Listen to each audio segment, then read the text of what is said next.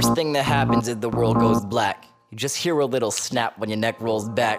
You don't bite your tongue off or foam at the lips. And before you hit the ground, there's a moment of bliss. It's like toking a spliff, it's like shedding your skin. It's better than the best train wreck there's ever been. You have to let it in, as much as it's upsetting. To wake up with bruises you don't remember getting.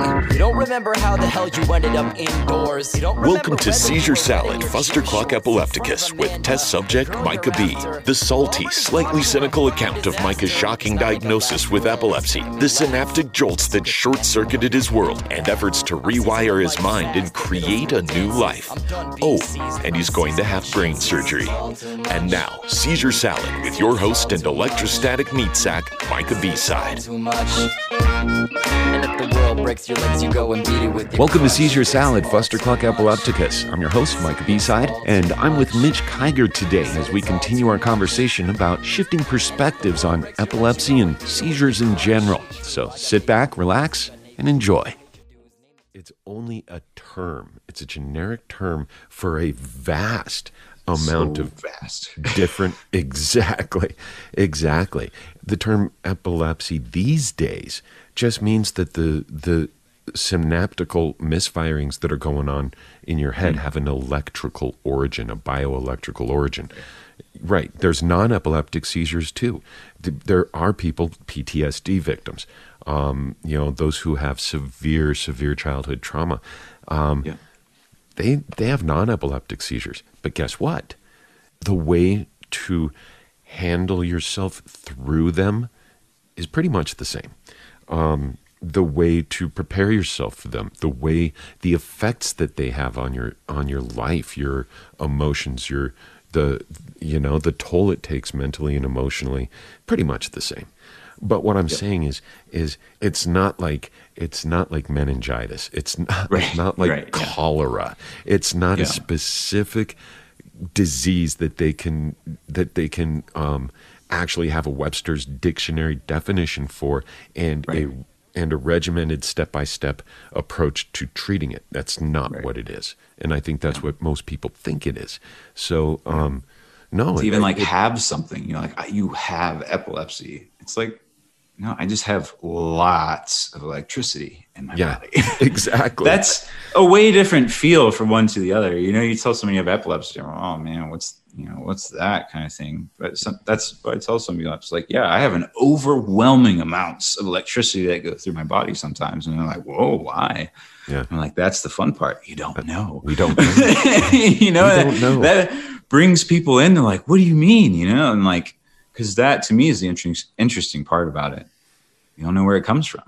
Mhm. And so there's this sense of, for other people that aren't experiencing it, that are going through lots of school for a medical medical degree that they're trying to do something with, I think they're going to understand it a whole lot less than someone that's in the game and doing this every day and like Right. giving yourself credit to like what you experience is just so valuable to the fact that not even just in the medical world but for other people the fact that like if you can train yourself to be able to get level with the energy that is you know epilepsy or basically you can get level with your own electrical system.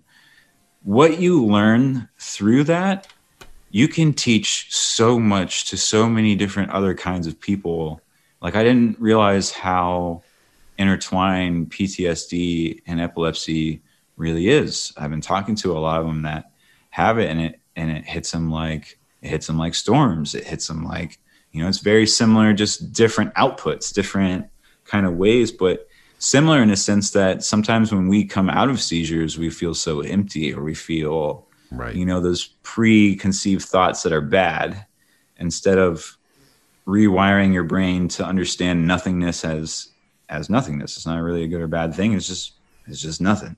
Mhm. and that it will change and that you're never stuck somewhere and you never lose like i know memory is a really tough thing with all of us or you know for a lot of us in a sense. Um but i'm a big proponent on the good shit sticks. You know you don't lose the things that are really prominent, you're just not your your whole system's just not looking at it. It's trying to get you to focus on something else that's right in front of you, but you still can accumulate and use the knowledge of all your memory that you actually have. And sometimes there's things that I don't even remember reading or doing that show up and that are still there, you know, just like muscle memory. Mm-hmm. And mm-hmm. it still shows up and comes back, especially if you if you get rid of that extra part that is fueling your mind of like, oh no, I'm gonna forget my life, or I'm gonna forget, you know, or even, you know, we all make jokes about like ourselves and stuff like that too, of like, oh, I'm so forgetful or this and that. It's like, yeah, and or you're really focused on other things that matter. And maybe our energy flows differently. Maybe our energy goes to different parts. And if people try to put us back to going to normal maybe that's more harmful in a sense instead mm-hmm. of us going to where we need to go to where like yeah decreasing the seizure frequencies and stuff like that for sure. Because you know it, it's just you're trying to live like people that have hundreds of seizures a day especially you know levels like that i can't even imagine. The the levels i didn't have my frequency levels weren't quite that but before um before i got put on seizure meds um the intensity levels um, at least two, three times a week, I would have grand mals that would throw me out of bed um, or throw me against a wall um, mm. and completely knock me out to where I would forget sometimes the entire week prior. Mm. Um, in fact, I've just come to I've just come to accept that I will. There is a good chance I'll never ever remember uh, the month of May mm-hmm. 2019. You know, it's it mm-hmm. just is, and but that that that again that boils back to the recurring theme. One of the recurring themes here of acceptance. You know. Mm-hmm. Um, and you know what? There, there very well could be, and probably is, an archival part um, in the brain that oh, yeah. is is still pulling it off. Um, but one of the things too is to remember that you know once you once you also know the mechanics of it, um, it makes sense. And and so mm-hmm. you don't have to feel like you did it or beat yourself up over, right. oh my God, the universe is out to get me. They're they're taking away my memories now. No, guess what? When a lot of times when you have these seizures, what's happening is there's a disconnect between the mm-hmm. interoceptive network and the insula. Uh, very similar to what happens um, when you take hallucinogenics. There is, mm-hmm. it, it, it just it happens like we were talking about the other day. Um, you know instead of it happening over a period of 8 to 12 hours it yeah. happens in a period of 15 to, to 90 seconds. Yeah exactly. Yeah, yeah. and um so that in and of itself is going to mean that you know why you you can't remember?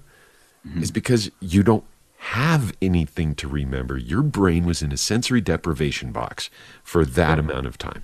So get over it, relax, and yep. and yeah, and use the time you have now to do things that you want, and instead of because it's like it's like a double, you know, almost like a this weird double fault of like being angry at losing time is a waste of time itself. And so it's just this weird loop and and people get caught in of like well i wasted years. It's like well you've probably wasted a couple of less years if every time you got out of it, you just went back to life, you know, you just went back at it. And, right. Right. Instead of crying easy. about it for two days. Yeah, it's not easy to do, especially when you feel like you're so alone. And I think that's why I really want to create this thing as a network, not really as, you know, I really love networks of individuals. This is to my sick kids. Time to flip this shit. Depakote, Adderall, Ritalin, Pixy Stix. I don't give a fuck what you're riding to the setting sun. Use it as a weapon when it's said and done. It's all too much. Seizure Salad, Fustercluck Epilepticus is produced and hosted by Michael Ball. The song Seizure Boy, courtesy of Watsky and used with permission. Find more great music and poetry on his website, georgewatsky.com. Original logo painting by Brent Olson of Olson Studios. High resolution MRI image of Micah's brain provided by the Rockstar Lab techs at UC Health Neurology in Denver. Follow our podcast, like our Facebook page, whatever floats your boat. Just keep listening and join us again soon for another episode of Seizure Salad. Until then, unexpect the expected and remember that it's all in your head. You ever had a grand mal seizure in gym class? That whiplash back when life was dishing out pimp slaps? Fed up and we've all been better, but I'm set to step up. Never let up, cause the fall is just a setup now to get up. Regret'll never get the better of me with the sawed off. When I'm having trouble talking, someone knocks my writer's block off. And if my eyes glaze and my knees drift south, and you ever think to stick a credit card in my mouth, I take MasterCard and Visa for my risk rewards. I'm not biting my tongue, why don't you bite yours? It's all too much.